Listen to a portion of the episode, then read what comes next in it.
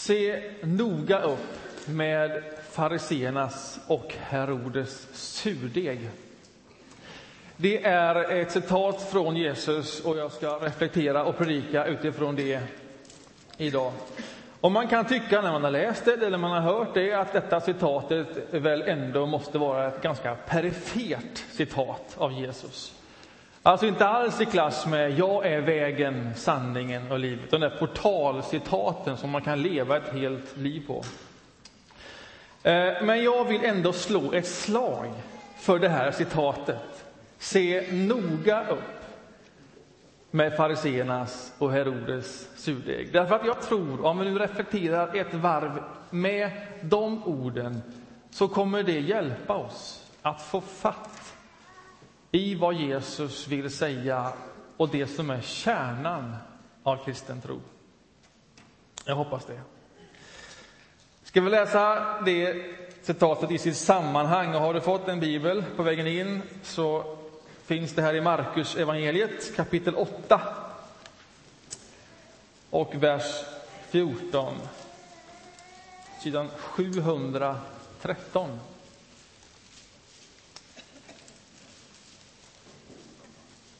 Markus evangelium kapitel 8 och från vers 14.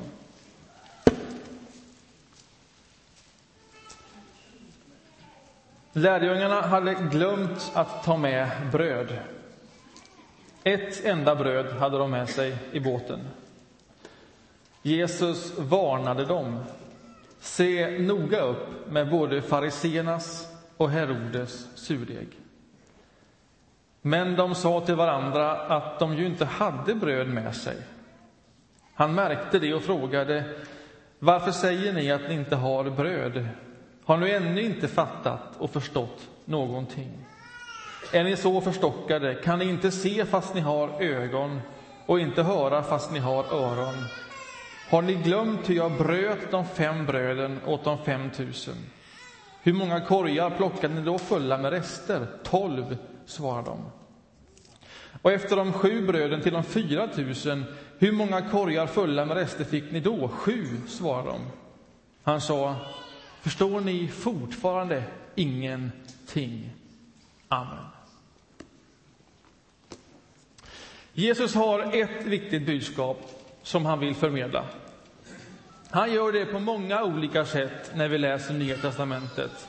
Men man kan sammanfatta alla dessa olika sätt att förmedla samma budskap i en enda mening. Också det är ett citat av Jesus. Och den meningen lyder så här.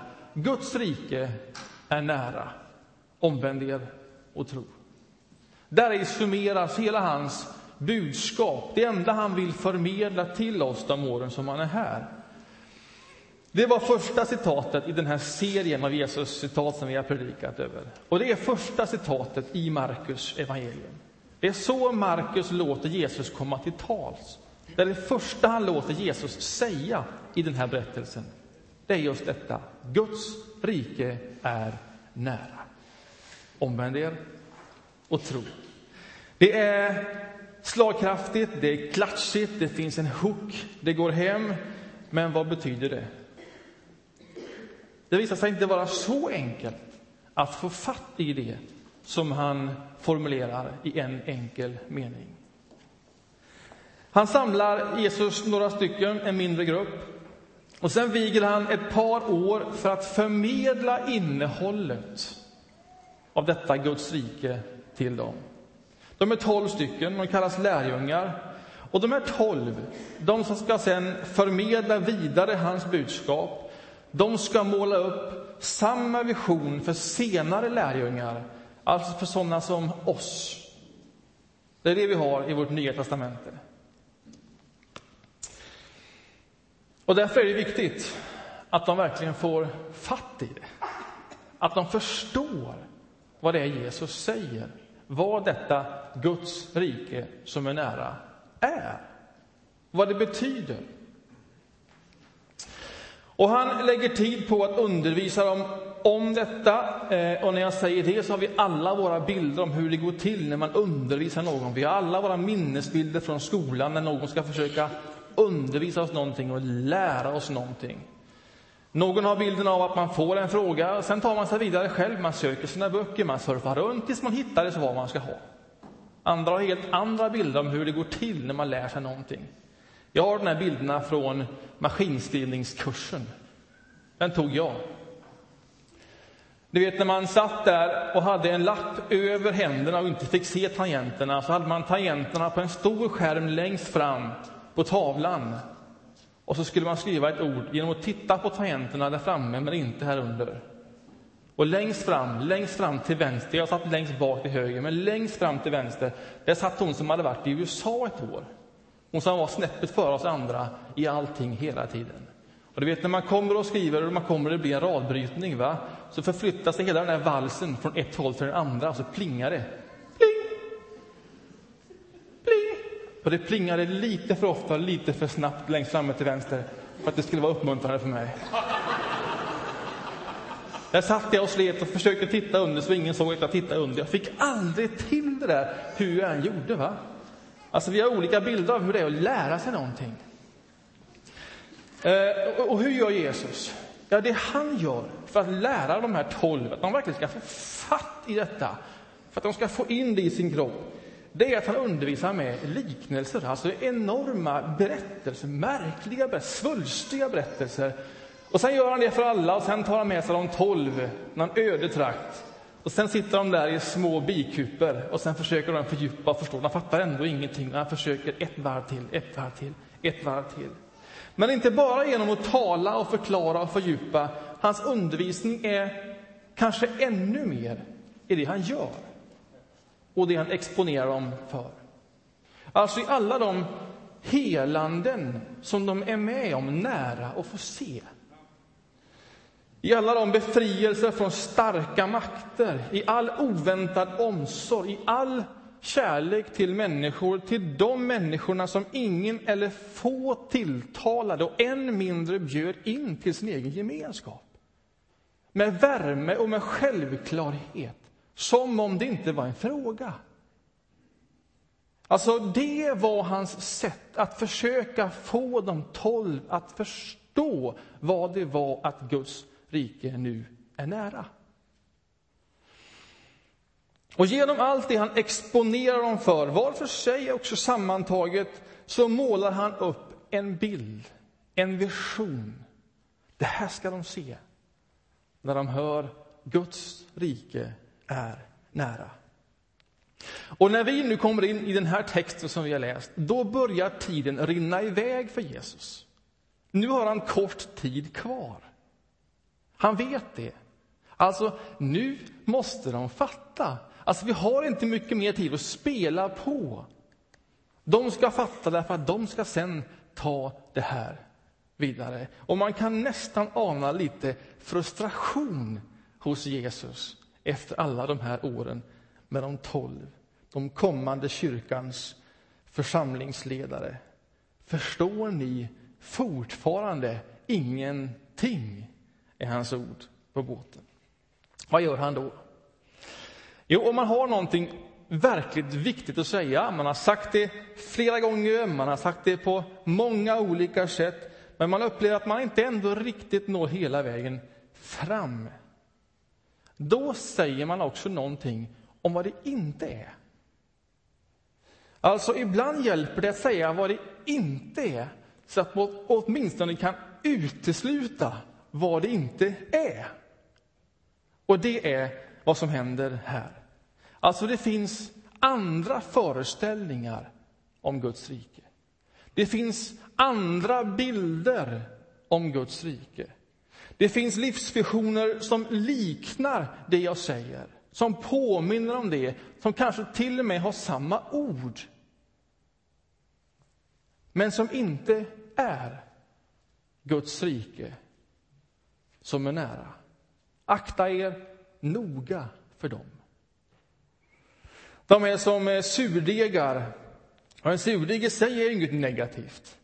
En surdeg är någonting, en liten deg, som när man knådar in den i en annan deg, om en bara liten deg tar över och påverkar och, och influerar och gör någonting med hela bakverket. Akta er noga för fariseernas och Herodes surdeg. Alltså bara en liten del av den livsvisionen, av den bilden av Guds rike. Bara en liten del av det, när det kommer in i det jag nu förmedlat genom ett par år, ja, då kommer det att korrumpera den bild som jag försökt att ge er. av vad det är? Akta er noga för det. Det är stora ord och allvarliga ord. Och så namnger han två alternativa bilder av vad det inte är. Två livsvisioner som inte är det han vill förmedla. Hade Jesus stått här idag så hade han förmodligen satt andra ord på detta. Det hade inte varit fariseernas och Herodes huvudingar utan förmodligen någonting annat som hade fått rubricera dem.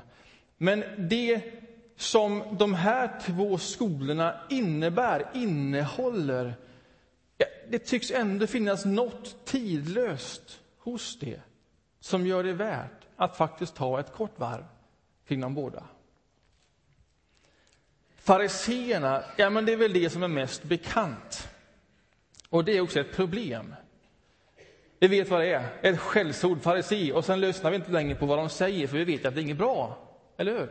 Det är ungefär som en fundamentalist. Fundamentalist, ja men vet man vad det är. Bara man hör ordet så stänger man allt och man lyssnar inte längre.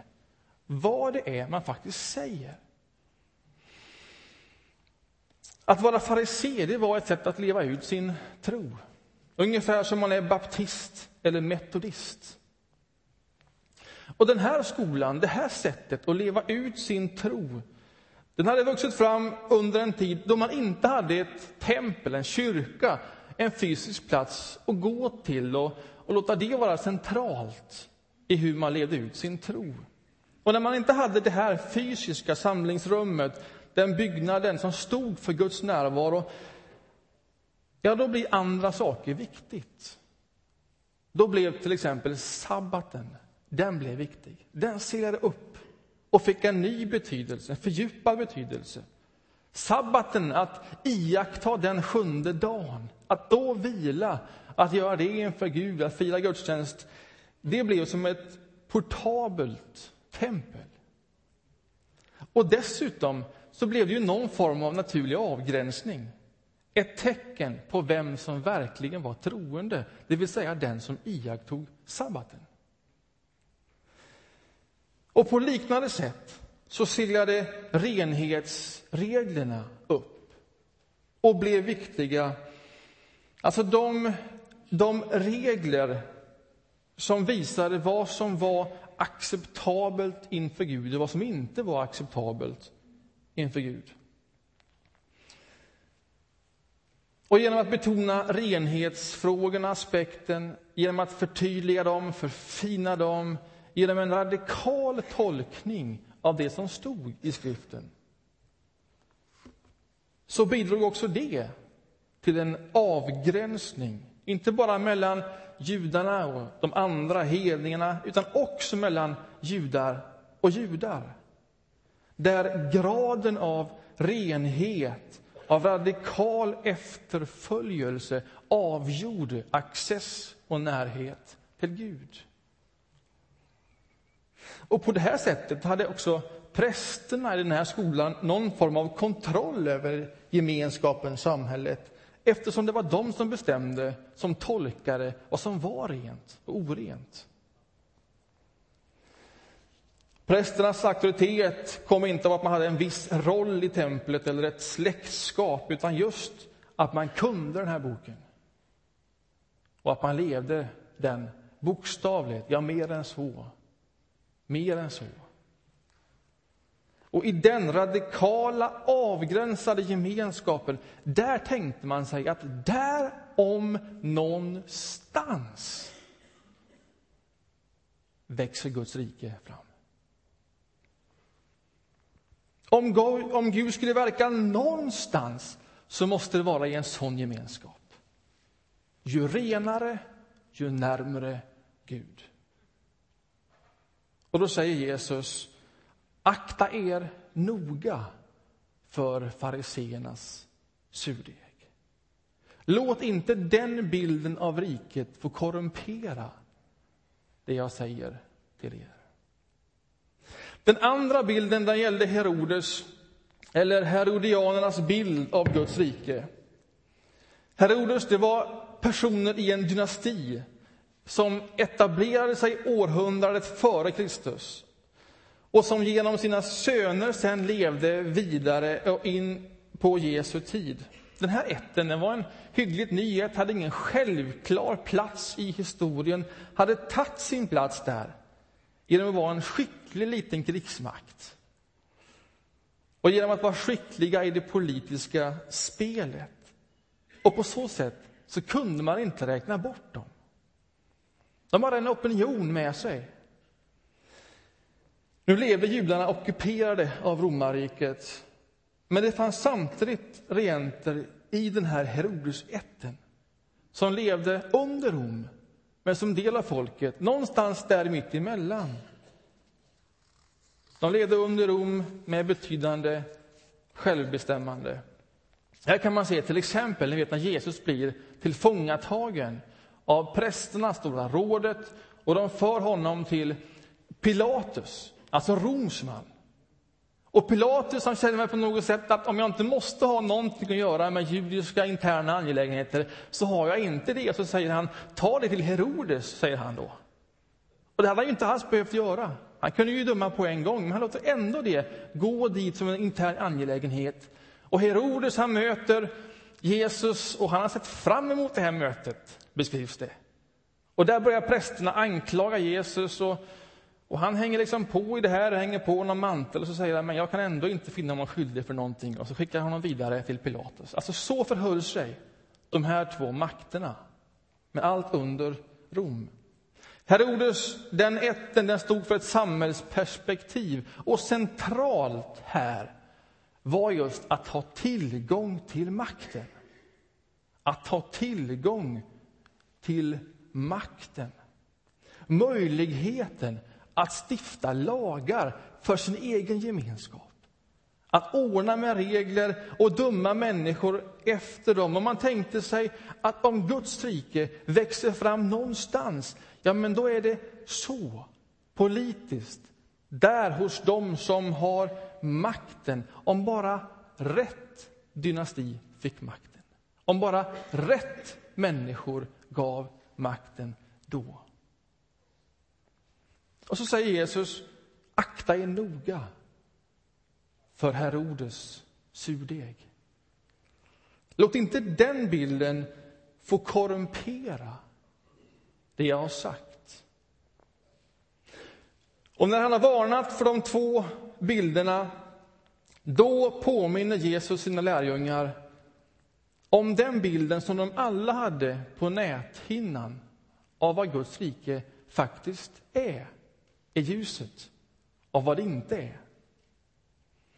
Han påminner dem om det de precis kommer ifrån, det de precis har varit med om, som de måste ha varit uppfyllda av. Hur omkring 5 000 människor hade fått mat att äta av nästan ingenting. Och hur sen senare 4 000 människor hade igen fått mat att äta av nästan ingenting. Samma sak hade upprepats igen. Minst 5 000, 4 000, kanske räknar man inte ens kvinnor och barn i historieskrivningen. Kanske var det dubbelt och väl det. Och Jesus frågar om de minns det. Men det är klart de minns. Och när han frågar hur många korgar de samlade med rester så säger de direkt tolv utan att tänka. Och sen andra gången sju, säger de utan att tänka. Det här hade de i kroppen. De visste precis. De behövde ingen tänketid. Och så säger han efter det, deras självklara svar, förstår ni fortfarande ingenting? Och nu kan man känna hur det går varmt i huvudet på lärjungarna. 12, 7, 12, 7, 12, 7. Förstår vi ingenting? Vad inte förstår? Visst var det 12 eller var det 7 eller var det tvärtom? Eller hur var det här nu igen? Den känslan, va? Man säger, åh, vart låg A, A, Ö, vad var det nu igen? Liksom, och den. de där frågorna igen. Hur ska vi lösa det här? Är det en ekvation? Är det en gåta? Driver han med oss? Är det på riktigt? Allt det. Förstår ni fortfarande ingenting? Och jag tänker, ibland är, är vi precis så. Vi fastnar så i detaljerna. Tolv eller sju. Vi har det fullständigt klart för oss. Så att detaljerna står i vägen för det alldeles uppenbara. Det de hade varit med om allihop. Det de hade sett utan att se. Det de hade hört utan att höra. Det blev för många träd att de till sist inte såg skogen. Vad var det för bild som Jesus framkallade när han talade om brödundret? Lyssna här. Det hade varit många människor samlade. Alla var där av fri vilja. Alla var där självvalt. Och det var alla sorters människor där. Det var inte en avgränsad grupp människor. Den som ville, den var där. De hade stannat där i flera dagar utan att vilja gå. Hans ord mättade dem på ett nytt sätt. Och man kan förutsäga, man kan, man kan nästan veta att i den gemenskapen, ja men där skedde också helande, för det gjorde det alltid där Jesus var. Och efter ett par dagar, då känner Jesus medlidande med folket. Det här händer bägge gånger han är samlade med så många tusen människor. Och bägge gångerna gäller medlidandet att de inte har fått någonting att äta. Något så oerhört basalt i ljuset av allt det som hände där. Och han säger, alltså jag kan inte bara skicka iväg dem hem. De skulle inte orka gå hem från ödemarken och hem utan att få någonting i sig. Hur skulle de få fram mat här, mitt i ödemarken? Ja, men det var ju lärjungarnas fråga. Och Jesus frågar dem som håller sig nära, lärjungarna, vad de hade. Ja, men några få bröd och några få fiskar. Det är allt. Och sen ger de det till honom. Och sen tar han det, han ber över det, han välsignar det. Och sen ger han tillbaks det till dem för att distribuera det. Och alla åt tills de blev mätta. Vad är det som händer? Ja, det som händer här, det är att Jesus igen förmedlar, undervisar budskapet om riket, att det är nära. Än en gång målar han upp en bild genom hela detta dramat för dem att ta vidare, att kunna återvända till i tanken och vägledas av i sin handling. En bild som inte får korrumperas av andra bilder av riket, av andra livsvisioner. Och vad är det för bild? Ja, men igen, det är en bild som rymmer alla sorters människor. Det är en bild som inte rymmer någon avgränsning. Det finns ingen politisk makt i rörelse för att åstadkomma det som där åstadkoms. Det som sker, det sker av kärlek, i omsorg och medlidande. Det är så basalt. Det är så enkelt. Och ingen hade väl tänkt sig det storslagna som så enkelt. Hur går det till? Ja, hur det går det till? Ja, de som står nära Jesus. Och det här är viktigt. De som hör och ser hans kärlek, omsorg och medlidande, ja, de besläktas av hans sinnelag, av hans sätt att tänka, agera och handla. Det är ju så han undervisar. Och de som står nära honom, på frågan vad de har, lite, när de ger det lilla de har till honom och låter honom välsigna det, när man ställer det lilla man har till hans förfogande, när man ställer det lilla man har in i hans agenda i hans vision, den om att Guds rike är nära. När man ställer det där, oavsett om det är fiskar, bröd, pengar, begåvning, saker, tid, när man ställer in det i hans agenda.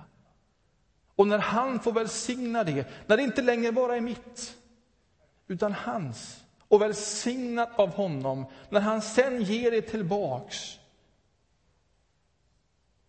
och ber oss att distribuera det till alla sorters människor. Då händer det undret som han kallar för att Guds rike är nära. När vi betjänar varandra utan gränser på ett sånt sätt. Det är hans radikala budskap. Har vi bilden klar för oss? Förstår vi? Ja, men det var ju Jesus mån om. Förstår vi vad det är han säger? Kan vi känna det? Ja, men, jo, men vi har, vi har en hyggligt klar bild av vad detta Guds rike är. Eller låter vi andra bilder, andra livsvisioner korrumpera den bilden? Den är liksom för enkel. Jag är större än så. Vad var det King sa i reklamfilmen för Tjäna stan? Ja, men det är helt okej okay att vara betydande. Och betydande, det är man genom sitt tjänande. När man ger det man har till Jesus när han välsignar det och ber oss att distribuera det tillbaks igen. Om vi nu har bilden klar för oss, åtminstone okej okay, klart. Om vi förstår, ja då är vi tillbaks till Jesu första mening och utmaning. Guds rike är nära. Omvänd er och tro. Alltså om du har bilden, Gör den till din. Omvänd dig. Lägg det du har in i hans agenda, det är omvändelsen. Lägg det där. Ditt är inte längre ditt. Det satt i en annan bild. Den om Guds rike. Omvänd dig och sen tro. Tro att han välsignar det du har. Och sen får du tillbaks det igen. Och sen distribuerar du det till de människor du har det här. Då händer undret att Guds rike är nära. Amen.